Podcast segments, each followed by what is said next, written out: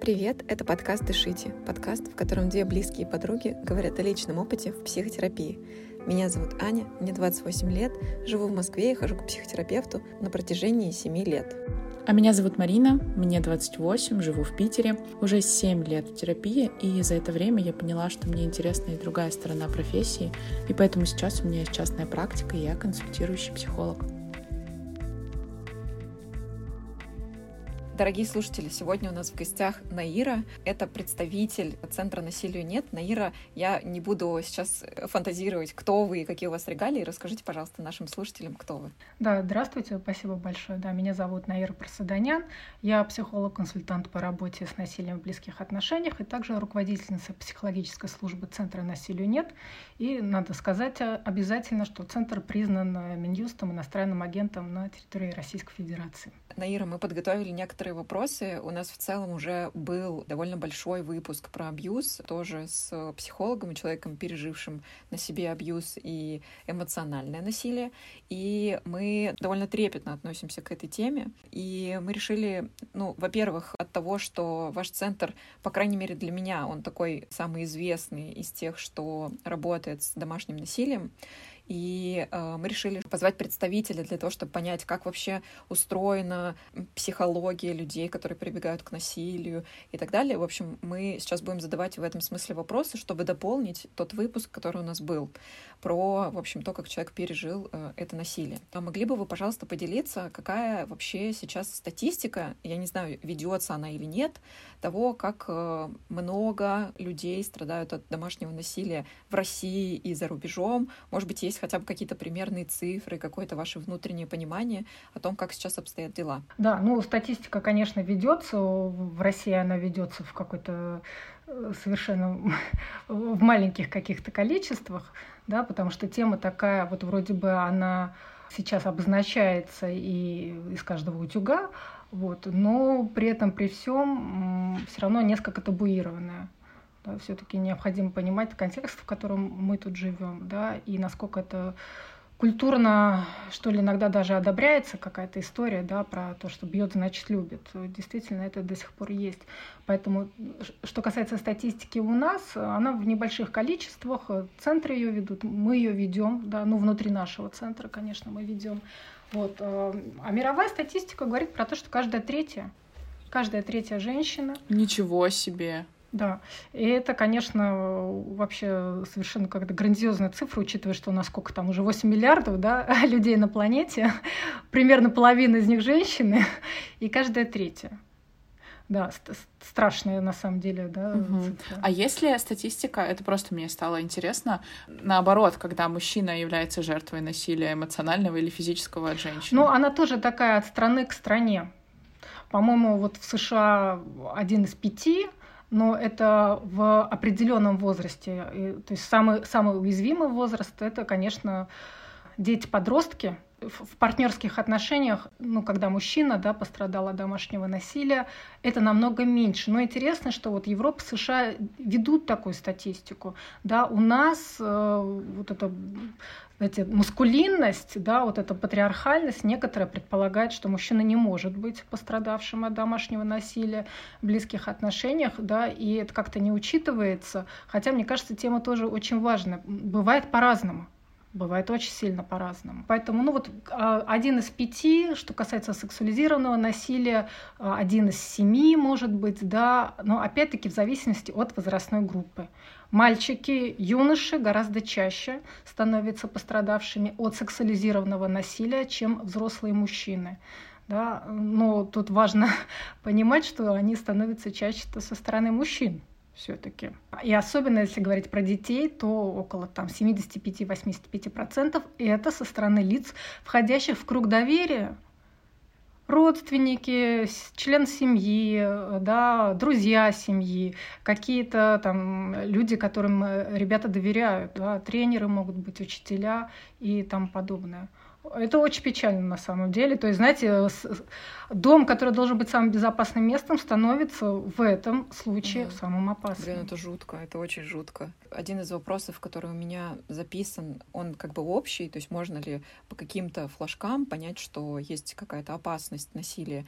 И вот здесь учитывая, что мы говорим про детей, я как человек, который хочет иметь детей, но я сразу переживаю, как мне понять, что человек э, может предоставлять какую-то угрозу моему ребенку и может стать как раз-таки вот этим насильником. Это можно как-то понять заранее? Интересный очень вопрос вы задаете.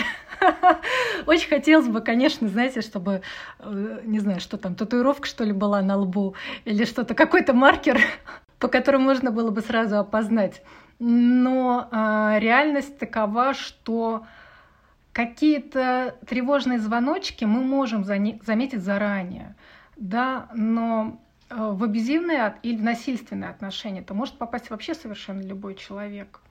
Да, и даже вот практика, я очень много опираюсь на свою практику, практика такова, что женщина может прожить там, 10 лет в прекрасном браке. Конечно, не без конфликтов, ссор, скандалов, это, в общем-то, это у всех есть, да, но прожить, например, 10 лет в прекрасном браке, а потом, хоп, что-то случается с мужчиной, например, да, один из факторов, да, который приводит э, к насильственному поведению, это, например, травма головы.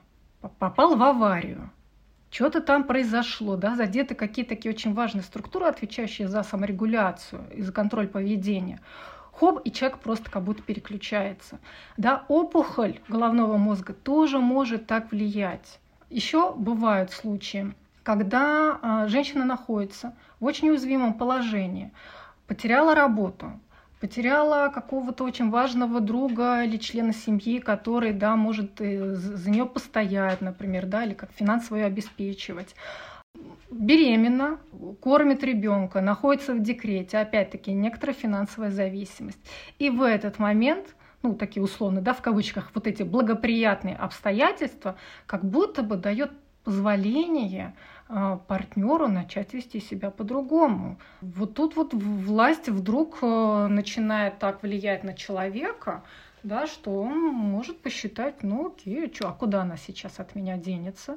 С тремя детьми, например, да, или беременная, или без работы. Ну, значит, я могу себя как-то это немножко подоминировать, тогда показать, кто в доме э, главный, мужчина. Э, это все, конечно, да. Поэтому распознать сразу мы можем предполагать, да, мы можем подозревать, что что-то не так. У этого есть, конечно, маркеры, я их сейчас перечислю. Ну, например, да, когда э, я буду говорить про гендерную историю, да, когда женщина знакомится с мужчиной, а, и происходит очень быстрое развитие отношений. А, вот это маркер. Ни в коем случае я не утверждаю, что это в 100% случаев. Бывает опять-таки по-разному. Действительно, там познакомились, через месяц поженились и прожили душа в душу следующие там, 60-100 лет. Прекрасно, замечательно. Но а, быстрое развитие отношений не всегда, в общем-то, и редко что-то хорошее, потому что люди ну, плохо друг друга еще знают, да, и как-то не показывают другие свои стороны. Мы же показываем какие-то красивые свои стороны только в начале отношений, а, а потом уже узнаем обо всем остальном.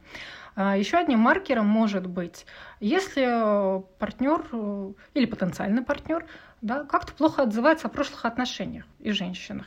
Что-то все они были какие-то истерички, все они там стервы детей забрали, использовали, только деньги нужны были, да, вот это некоторая тотальность. Да. Если человек как-то унизительно, да, э, оскорбляюще относится к людям, задействованными в сфере обслуживания.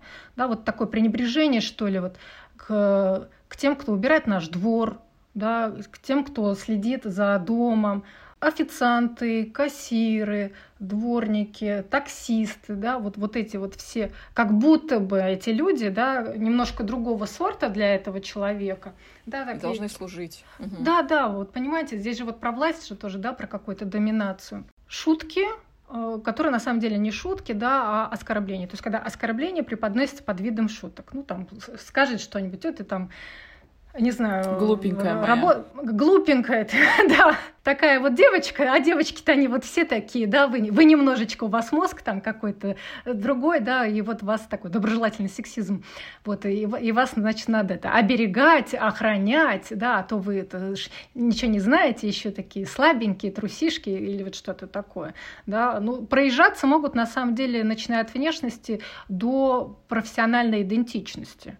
Вот это тоже может быть маркер. Жестокое обращение к животным. Ненавижу голубей, эти голуби как крысы, могут там ногами их как-то да, шпынять. И тем более про домашних животных, да, про собак, про кошек, про хомячков, вот про всех этих, в общем, которых мы воспринимаем как детей, да, они изначально слабые, естественно же. Вот эта вот жестокость э, к животным в целом и особенно к домашним тоже, конечно, пренеприятнейшая вещь, которая может сигнализировать о склонности да, к, к абьюзивному или насильственному поведению. Вот. И к детям иногда тоже такое могут проявлять. Да, дети, да что это такое, да это вообще не люди, да что их слушать, вот, вот какие-то вот а, такие вещи. Такое еще бывает часто в самолетах, что, ну, например, мама с ребенком путешествует, э, ребенок может быть грудничком, и он может кричать, естественно, потому что у него непонятно, что происходит, и там может голова разболеться, ушки сложить там и так далее. Частенько, как мне кажется, может быть такое, типа, я вообще-то тут лечу, блин, эти дети просто достали, это просто же, зачем сидите со своими детьми дома, вот это вот, не мешайте мне. Да, нечего свой выводок этот, значит, куда-то. А перепад настроения, да, которые чаще всего не, не очень со стороны понятно, почему происходит, да, ну, обычно у нас не бывает резких перепадов настроения, да, бывает для этого какая-то конкретная причина. Вот, но люди, которые склонны к, к абьюзивному поведению, у них может такое быть, знаете, от какого-то эйфорического даже до вообще депрессивного. Безответственность, когда человек считает, что все вокруг виноваты, и только я в белом пальто, тут замечательно, прекрасный, вот, а вот все остальные какие-то и дураки, и, и вообще и не такие, и, там, и, и государство, и власть, и соседи, и, и все на свете. Да, вы сейчас описываете такого прям э, психопата, какого-то человека с расстройствами, и, видимо, скорее это ну, частое, частое сопровождение имеет. Если говорить про какие-то клинические истории, да, я бы сказала, что нет.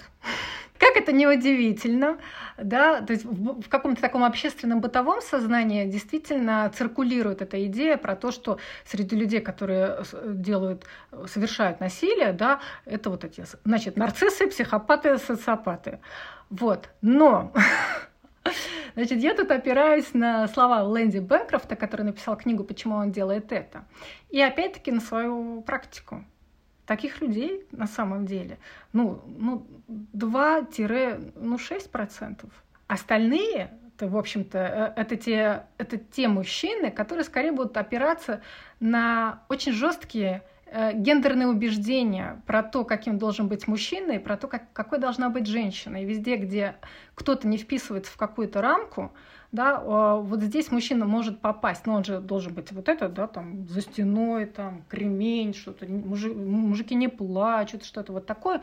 Везде, где мужчина будет чувствовать как будто бы доминацию над ним – да, и попадать в какую-то свою уязвимость, вот там вот он может начать проявляться такой позиции сверху, начать доминировать больше. Потому что женщина, ну что, женщина, которая вот не мудрая, да, вот это неправильно женственная, непослушная, что там еще нам девочкам, да, могут говорить в процессе гендерной социализации, а, она тогда не женщина. Она тогда кто? Соперник, а, враг. И тогда она заслуживает такого обращения? Конечно. Конечно. А, а как ты посмела, да, это я сейчас так фантазирую, а как ты посмела мне, мужику, что-то такое сказать, да, вот э, ходишь тут, пилишь мне мозг, а вот что-то тут от меня требуешь, а я что целый, значит, мужественный мужик, такой мужицкий, да, а нельзя допустить. Мужчины, к сожалению, живут в мире а, иерархии, да, вот это вот. Но это тоже такое, такое заблуждение, вот это альфа-самцы, какие-то там бета-самцы, омега-самцы, что это вот это такое. Они, они живут в основном вот в постоянной конкуренции за тем, чтобы показать, что я сильный, я вот такой вот э, хорошо зарабатываю, я успешный. Да? И в здоровом проявлении человек вот эту иерархию несет там условно в работу, в достигаторство, да. такое, ну как бы э, в успех свой, в карьеру. Да. И, видимо, в нездоровом проявлении, когда человек считает, что он, ну раз э, он как бы альфа-самец и так далее, он переносит это уже и на человеческие просто отношения с близкими людьми. Да, действительно так. Та, если э, мужчина понимает, что он не может реализоваться, например, в работе, в профессии, в карьере, он будет ходить с постоянным вот этим напряжением, что он не может доказать свою э, альфовость. И тогда напряжение начинает э, выливаться на безопасных людей. А безопасные люди это самые близкие наши люди, которые вот живут в том доме, который должен быть тоже безопасным. Да? То есть супруга и дети. Ну, домашние животные еще это могут быть, да, и это еще могут быть престарелые родители. То есть все те, кто не может дать а, равный, адекватный отпор такому мужчине. Поэтому, да,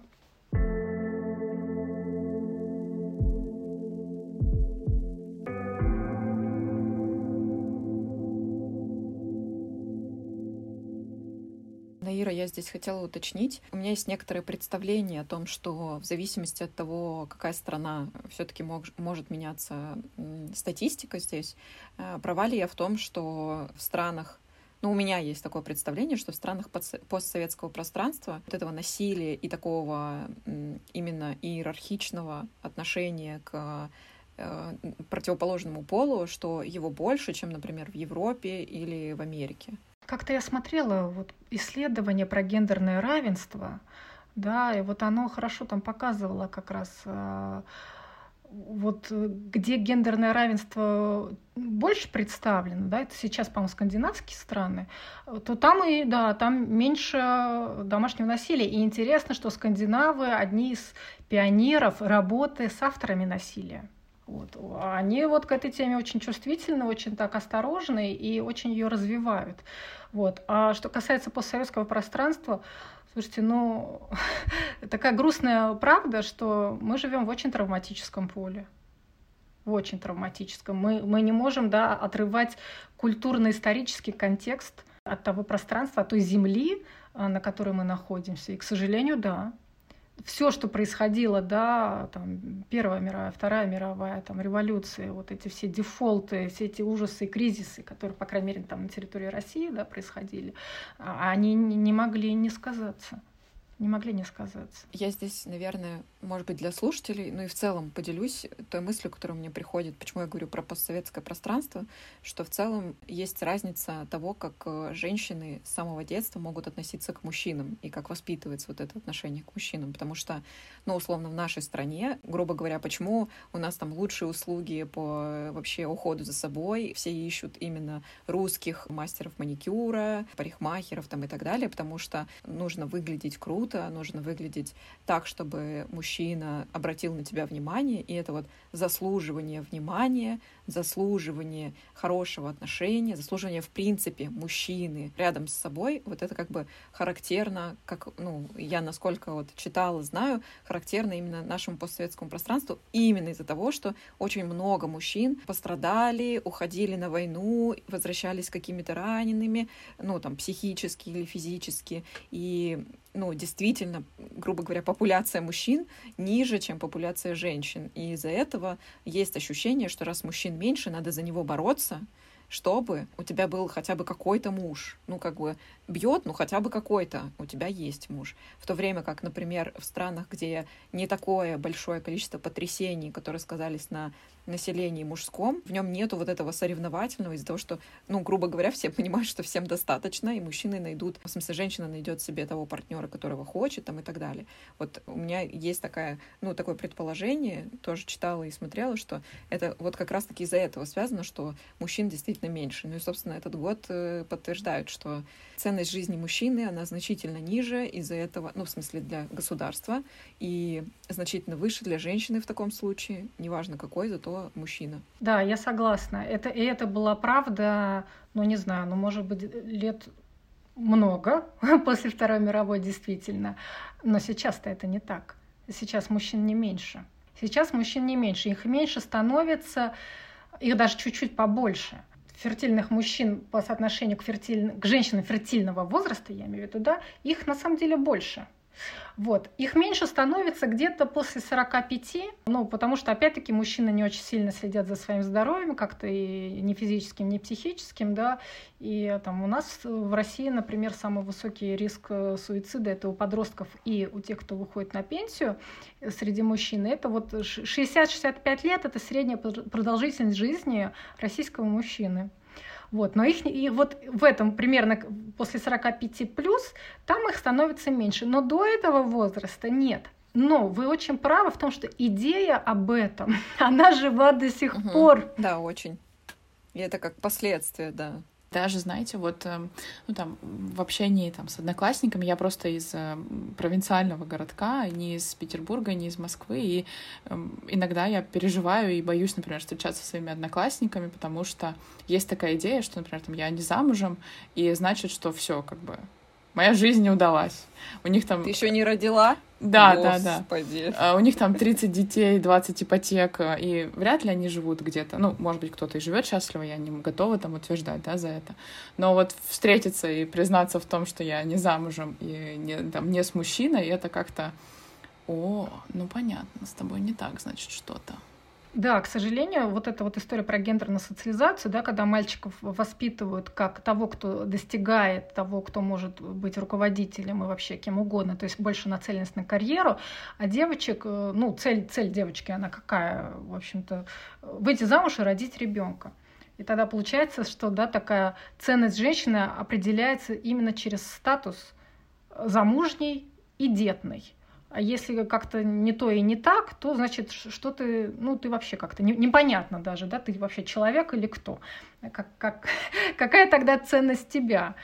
Я, я, конечно, с этим очень крайне не согласна, потому что, опять-таки, по-моему, у нас сейчас можно быть с кем угодно. Ну да, хорошо, что это меняется.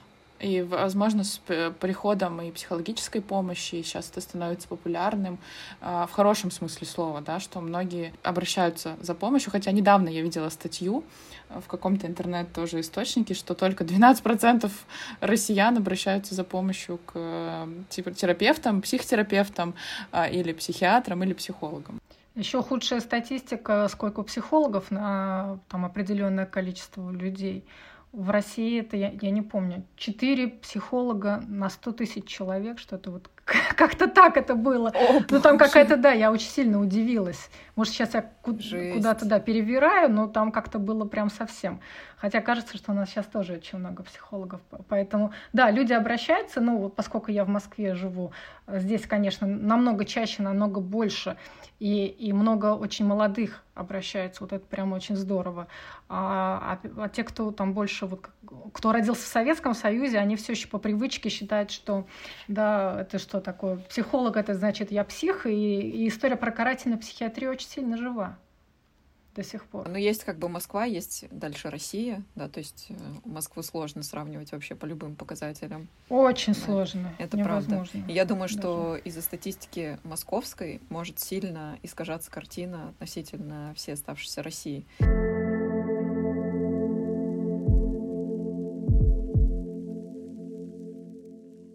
Меня здесь есть следующий вопрос. Вот вы упомянули про, ну, такое словосочетание «авторы насилия». На самом деле, вот до того, как э, я с вами связалась, я вообще не знала, что есть такое понятие «автор насилия».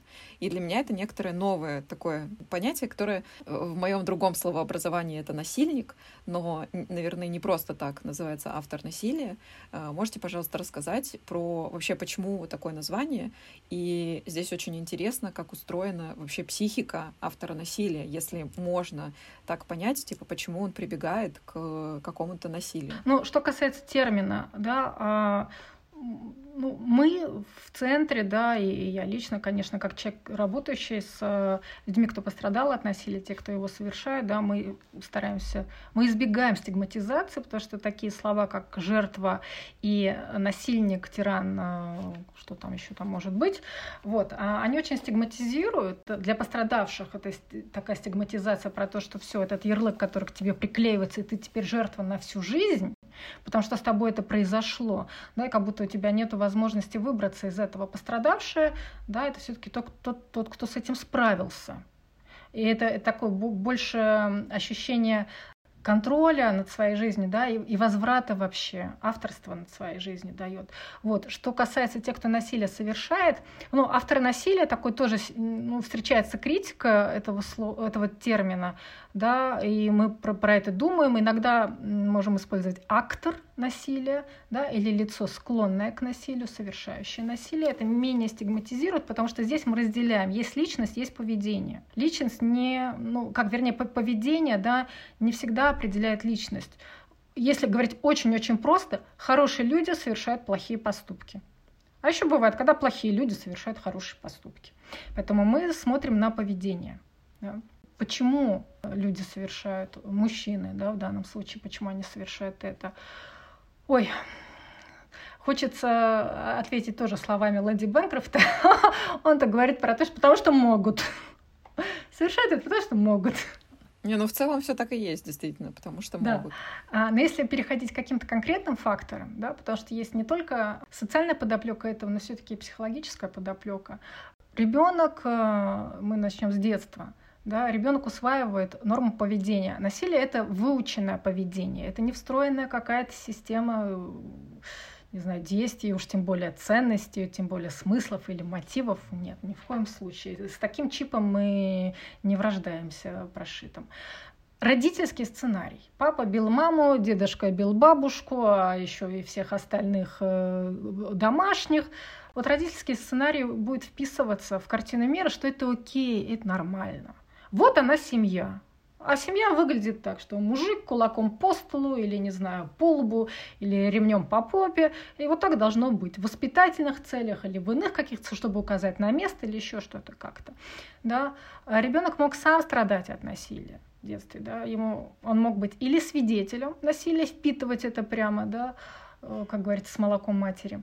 Хотя мать тут совершенно вообще ни при чем. Или он сам страдал от, от жестокости. Не все кто страдал от жестокого родителя в детстве, становится автором насилия. А, но практически все авторы насилия, сейчас я вот так вот вспоминаю, но я, наверное, даже не вспомню тех, у кого не было насилия в детстве.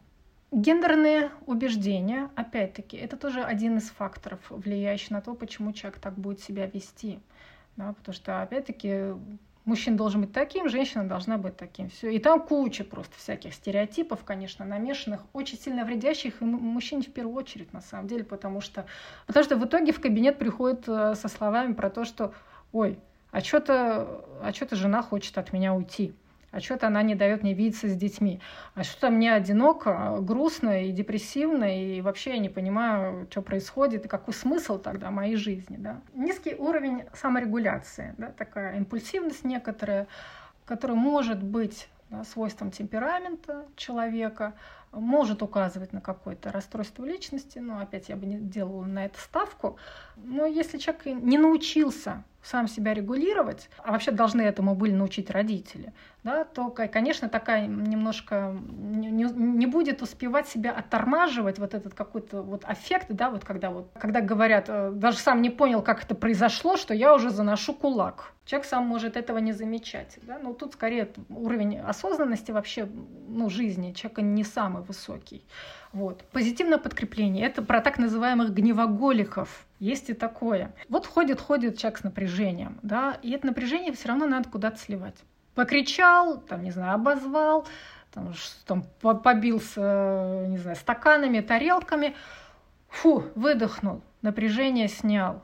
Но там же происходит подкрепление, да, и, и мозг как будто говорит, о, рабочая схема, идем в следующий раз тоже по ней. Если у меня напряжение, значит, я ее сливаю вот таким образом. После этого мне становится хорошо. Неспособность принимать брать ответственность за свои поступки. Это про то, что это не я такой, это все плохие, а я-то вот этот недопонятый. Я-то вообще хороший, прекрасно замечательный, а вот это меня тут провоцируют. Это вот история про сама виновата, сама меня спровоцировала, зачем ты так сделала.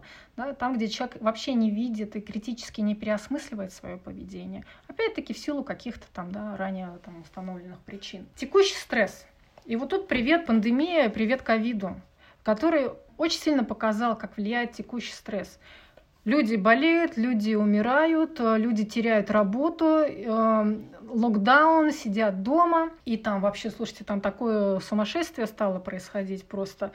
Э, взрывы по, по всему миру, на самом деле телефонов, горячих линий, да, по кризисных центров, работающих с пострадавшими, как какое-то там в сотни даже в, в Канаде Господи, во сколько это там раз? В Канаде, в 4... Канада, уж мирная эта страна, вроде бы, у них там повысилось в четыре раза, по-моему, вообще. Где-то в провинции Китая там на 200, на 300 процентов повысились звонки.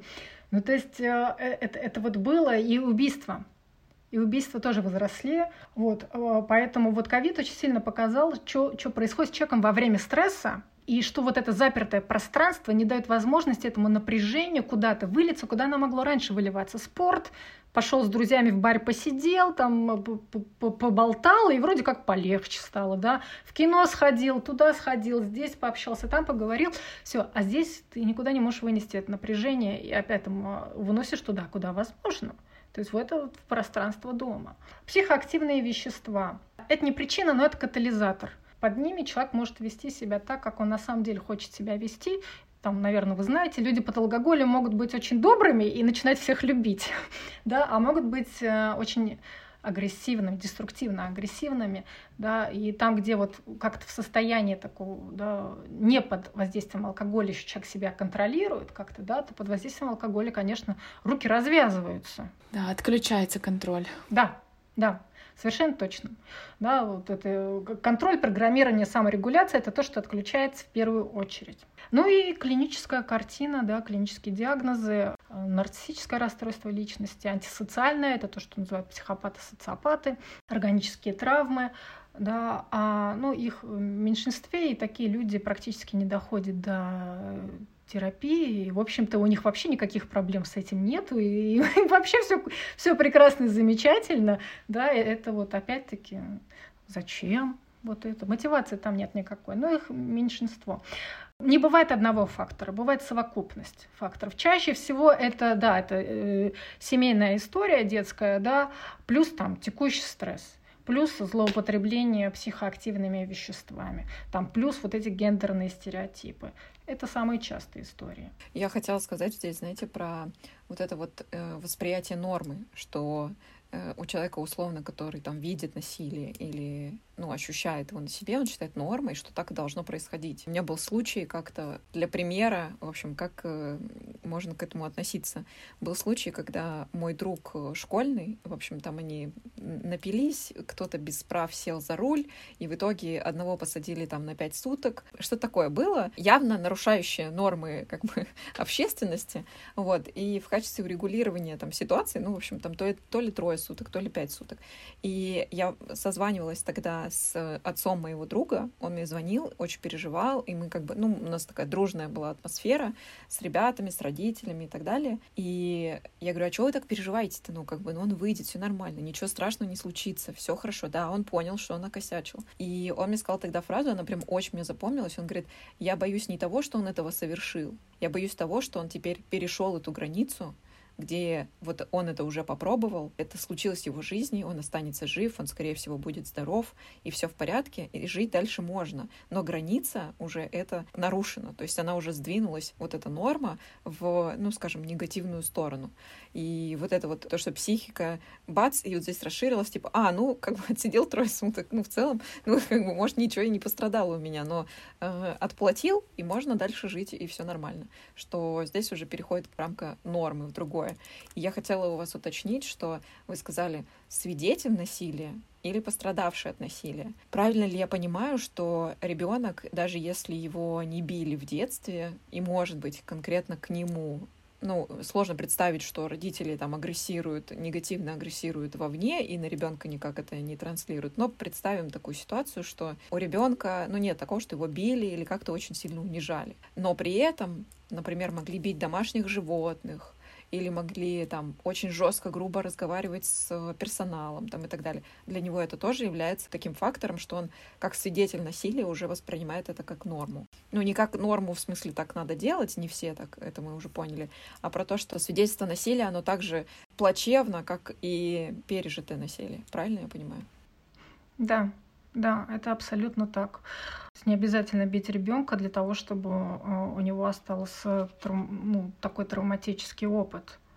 Да, в общем-то, у нас есть зеркальные нейроны, да, и которые позволяют нам как раз быть эмпатичными по отношению к другим и понимать, а каково другим, даже если это кошка-собака, да, которую, ну, вроде бы там многих даже вообще не воспринимают как, ну, как предмет скорее воспринимают, да, но кошкам-собакам-то тоже больно, да, а, поэтому вот, вот эта вот травма свидетеля, она по своим последствиям точно такая же, как травма пострадавшего. Все те же самые там депрессии, да, а комплексное посттравматическое стрессовое расстройство, тревожно-депрессивное расстройство, расстройство пищевого поведения, зависимость от психоактивных веществ, это все, что потом может аукнуться а, вот ребенку, выросшему в такой атмосфере, уже во взрослой жизни.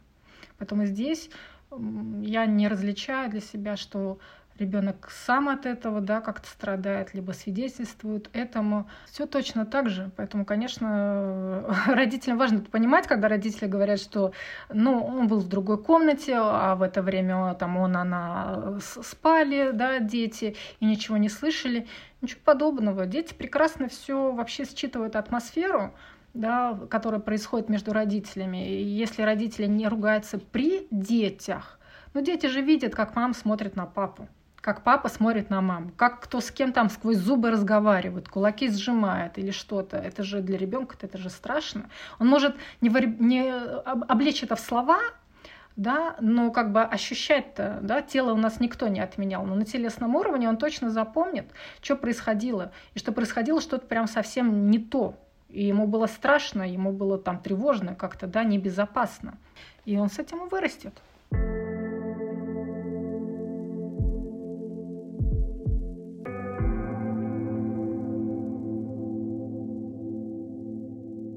меня есть вопрос. Я примерно понимаю, ну, с чем может обратиться за помощью к психологу или психотерапевту пострадавший от насилия. Но мне очень интересно, с чем приходят авторы насилия. И работаете ли вы и с авторами тоже? И если да, то каким образом? И есть ли вообще свет в конце тоннеля? Можно ли им помочь? И можно ли хорошие люди совершают плохие поступки? Можно ли сделать так, чтобы mm-hmm. они больше так не делали? Да, я, я работаю с автором насилия, собственно, это моя там, основная специализация.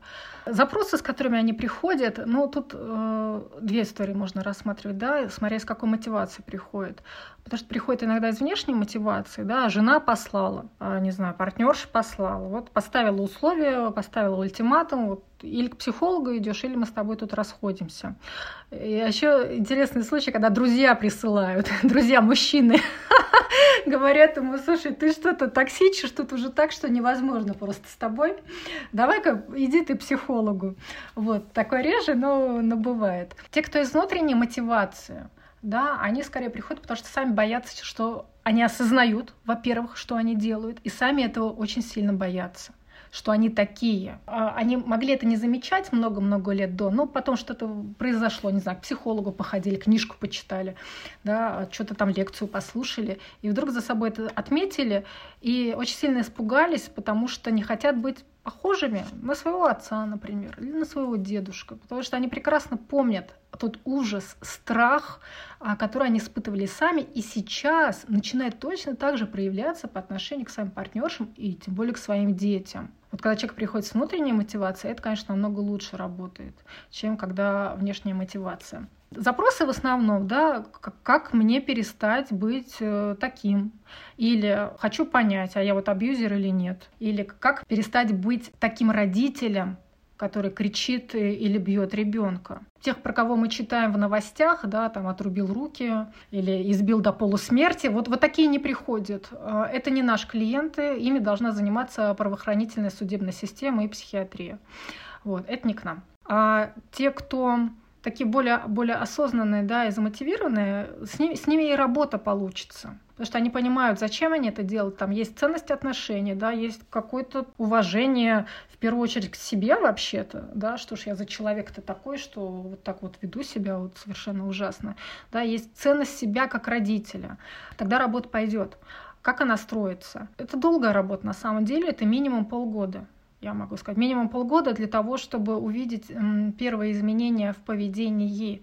Но одно дело менять поведение, да, делай А, делай Б, а вот С и Д не делай. Но э, за поведением стоит большая система убеждений, которые тоже необходимо пересматривать. А, и вот здесь может понадобиться намного больше времени. Год, два, три, четыре, ну, пять лет. Бывают случаи, когда, не знаю, ну я так думаю, в моей практике такого не было, когда люди, наверное, очень-очень долго ходят. Да, это зависит, конечно, от степени очень такой приверженности патриархальным традиционным взглядам, ну и травмированности человека. Mm-hmm. Ну, здесь просто к тому, что надо перестраивать вообще всю систему да. мышления, ценностей да. и вообще всего. Да. Угу. да. Я считаю, это самая эффективная работа, именно когда, которая происходит на таком глубинном личностном уровне, да, такой, вообще пересмотр собственной внутренней философии жизни. Да, потому что как поведение можно отрегулировать, да, опять-таки не, не всегда, не со всеми, но в целом его можно отрегулировать, где-то себя остановить, где-то ну, не так сильно накричать или что-то. Вот. А, но я работаю по NOX-модели, это как раз э, скандинавская модель, которая была в середине 80-х годов разработана. Вот. Она состоит из э, пяти этапов. Этап на, на насилие, когда мы обсуждаем, мы, мы становимся таким с клиентом, мы становимся исследователями. А, я, я, я помощник, а клиент эксперт своей жизни, но мы разбираем эпизоды насильственного поведения, да, как, как сценарий, что ли, их просматриваем, да, без оценок, без э, осуждения, ни в коем случае. Клиент так сам себя виноватит и стыдит, и вообще это, это вот, если он дошел до, до кабинета, это прям, не знаю, большое восхищение и уважение только к человеку. Мы прям рассматриваем конкретные эпизоды, что там происходило, фактологию, ищем фактологию, ищем материал. На втором этапе это фокус на ответственности. Здесь вот выбор у человека будет, проанализировав то, что он делал, взять на себя за это ответственность или не взять. Может не взять, но тут работа и закончится, потому что смысла никакого не будет. Если он не признает, если продолжается сама виновата, сама спровоцировала, ну окей, человек имеет право как бы не прискорбно говорить, имеет право. Следующий этап — фокус на контексте, такой самый терапевтический этап на самом деле, когда мы исследуем, да, что же это за мостики такие, что же это такие за временные линии, соединяющие прошлое человека с его нынешним контекстом, и что происходит в этом нынешнем контексте, да, то есть человек начинает видеть и понимать, как что-то оттуда, из глубокого детства да, или из каких-то других отношений, вдруг стало определять и предопределять его поведение сейчас. И хочет ли он, чтобы так было? Следующий этап, четвертый, фокус на последствиях. Здесь мы смотрим, да, как насилие влияет на него самого в краткосрочной и долгосрочной перспективе, на его отношения, на его партнершу и на его детей. А дети, я могу сказать так, что очень сильно мотивируют, очень сильно мотивируют. Да, я вот тоже думаю о том, что, кажется, именно дети являются таким мотиватором, потому что это как, знаете, типа вспомнить себя в детстве. Именно из этого исходит. Я думаю, что дети такой очень сильный триггер может быть. Да, да, да. И я могу сказать так, ну, по клиентам, да, которые вижу, они так очень трепетно к детям относятся и, и действительно не хотят выглядеть остаться в памяти монстрами и чудовищами. Да. А последний этап фокус на альтернативе. Да? Если мы у человека забираем вот эти те инструменты, которые он раньше использовал, то с чем он остается? Он как будто остается ни с чем. Да? То есть вот по, по-другому уже он сам не хочет, да? а по-новому он не знает как. И, и мы, мы ищем эти альтернативы. Как можно по-другому выстраивать коммуникацию? Как ее можно сделать более здоровой? Как ее можно сделать ненасильственной? Да, а там, со своими близкими, любимыми людьми? Вот. Вот такая работа. Очень большая работа. Очень, да, очень такие, очень интересные глубокие ступени.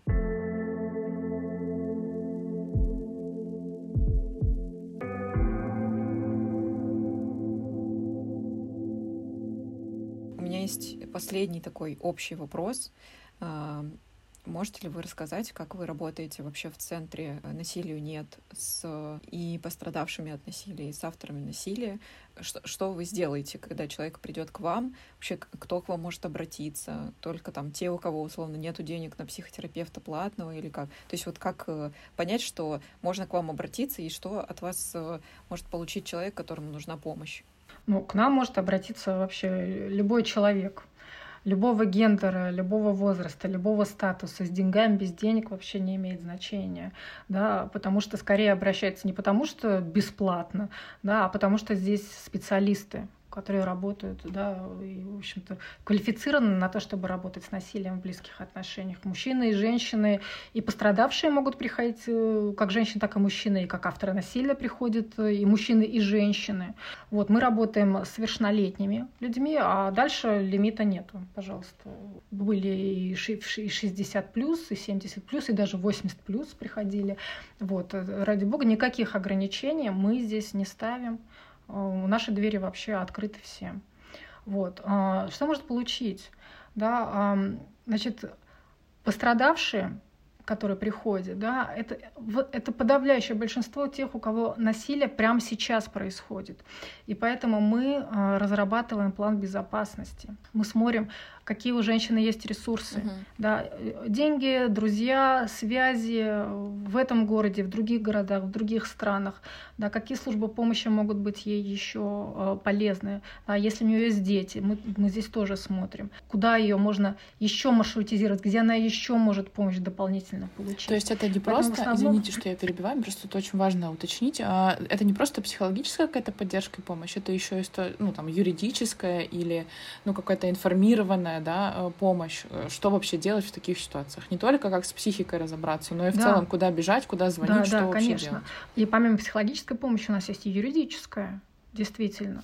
Да, вот я часто предлагаю обратиться к юристам, особенно когда есть вопросы, да, связанные с разводами, с преследованием, да, там дележ имущества, дележка детей или что какие-то такие вот сложности. Конечно, тут юрист э, куда написать заявление, какое написать заявление, на, на что женщина имеет право, да, что, какие последствия этого будет, это все к юристу, конечно, да. Вот. А психологическая поддержка, это вообще, ну, я бы сказала, даже, вот помимо плана безопасности, конечно, женщины приходят, за, как вы верно подметили, за поддержкой. Часто наш центр, наши специалисты становятся вообще единственным местом, где их услышали, где им поверили – и где им не говорят про то, что, знаете, женщина, она мазохистическая, и, и, наверное, вам нравилось, что муж так вел себя по отношению к вам, или это, это все потому, что ваша мама там была какая-то доминирующая, и вы ищете в нем свою маму или что-то. Ну, то есть, знаете, какие-то такие вещи, которые, конечно, ну, совершенно к теме домашнего насилия не относятся. Или про треугольник Карпмана начинают рассказывать специалисты. Это все не туда. Еще у нас есть такая э, помощь, как э, группы поддержки. У нас их несколько куда тоже могут приходить женщины. А, у нас есть общая группа поддержки для женщин, пострадавших от насилия. Есть группа поддержки для взрослых людей, которые пострадали от насилия в детстве. Вот в нее могут приходить и мужчины, и женщины. Есть еще у нас группа для родственников и опекунов пожилых людей, с пожилыми людьми бывает очень сложно, они могут очень сильно раздражать, бесить, да, как, ну, как-то выводить из себя, естественно, не специально, да, в силу, ну, просто каких-то возрастных особенностей, вот, а, и вот а, а, тем, кто ухаживает за пожилыми, конечно, тоже нужна очень большая поддержка. И у нас есть такая уникальная терапевтическая группа, которая называется «Мама в порядке», для мам, которые хотят, которые хотят установить здоровые отношения со своими детьми. Уникальная вещь, которую мы создали, соцразмещение. Соцразмещение, когда женщина вот в ночи ей надо убегать, э, да, схватила документы там, детей в охапку и поехала к нам. У нас можно до трех недель разместиться да, низкопороговый э, уровень входа для соцразмещения. Достаточно документов, чтобы это были обязательно из Москвы. Нет, э, опять соцразмещения могут обратиться к нам, э, но это только для женщин, правда, только для женщин. В общем, у нас работает очень, очень большая команда классных специалистов. Есть еще карьерное консультирование, да, тоже обращаются. И я вот посмотрела статистику, из года в год обращений становится больше, больше, больше. Да. И авторов насилия, кстати, тоже. Их все больше приходит. И я прям очень радуюсь, ну, что мы делаем такую хорошую работу, и в том числе в плане да, э, информирования населения, что ну, как-то люди понимают, что да, им нужна помощь, им нужна поддержка, и они могут ее найти, самое главное у нас. Очень много всего. И это очень здорово. Если я правильно понимаю, можно поддержать ваш центр как э, денежно, допустим, подписками. И, насколько я знаю, вообще э, изучала когда-то эту тему, что на ежемесячные подписки, то есть не вот разовое такое какое-то пожертвование, а ежемесячное, оно больше помогает в стабильности работы, работы центра и так далее. И, насколько я понимаю, в общем, там практически любую сумму можно выбрать, которая точно не как-то не повредит бюджету. Это в общем, хорошая практика, и я очень рекомендую это довольно просто сделать. И насколько я понимаю, еще также можно купить ваш мерч в поддержку да. вашего проекта. Мерч очень классный. Я вообще мне кажется, это прям, я не знаю, отдельный проект дизайна вы вообще сделали очень крутой, очень красивый. Я прям да, да, все так. Классно. Сама в нем хожу с большим удовольствием. Да, это классно. И если я правильно понимаю, еще можно обратиться в качестве волонтеров, если хочется физически помочь э, какими-то действиями. В общем, в этом смысле я думаю, что если есть люди, которые готовы и неравнодушны к этой проблеме, здесь точно можно найти разные варианты, как поддержать проект, потому что как поддержать центр, потому что, ну вот, из того, что я услышала, вы делаете очень много. Я сижу и думаю, господи, как же вы находите столько, я не знаю, ресурсов для, для реализации этого всего, и как вообще вас могут признавать иноагентами? Это же просто дичь, это просто да, дичь. я думаю, что это такая тема отдельного вообще разговора с, с этим иноагентством, но действительно к, к нам вообще, наши двери открыты вообще для всех. Можно приходить быть волонтером, не быть волонтером, написать нам, позвонить нам, да, э, прийти в гости, да, что-то предложить, может быть. Э, пожалуйста, мы, мы всегда за. Потому что, ну, конечно, нам очень важно быть рядом с людьми, которые разделяют наши ценности, и уже вот много лет э, да, мы таких людей встречаем, самое главное. Да, и для, для нас, да, прямо очень, очень важна поддержка людей, по поддержка сообщества. Да, я вообще считаю людей, в принципе, самой большой ценностью, которая только может быть. Это правда. Спасибо, спасибо вам большое. Да. Спасибо, что вам спасибо. Э, пришли к нам в гости. И я, наверное, в завершении скажу, что я знаю, что далеко не многие решаются рассказать какому-то человеку, неважно, близкому или психотерапевту, что пережили, допустим, сексуализированное насилие. И, в общем, если начать э, заботиться о себе и помочь себе пережить эту боль и горе, становится гораздо лучше. И, в общем, в этом точно могут помочь профессионалы, которые поддержат и всегда будут на вашей стороне. Вот, спасибо большое за то, что вы пришли к нам в гости. Прям очень ценный, хороший выпуск. Спасибо, что позвали. Да, это было очень полезно, и очень много я для себя сегодня нового услышала. Такого и где-то шокирующего, и где-то очень успокаивающего. И правда, Наир, спасибо вам большое. Да, спасибо, очень приятно.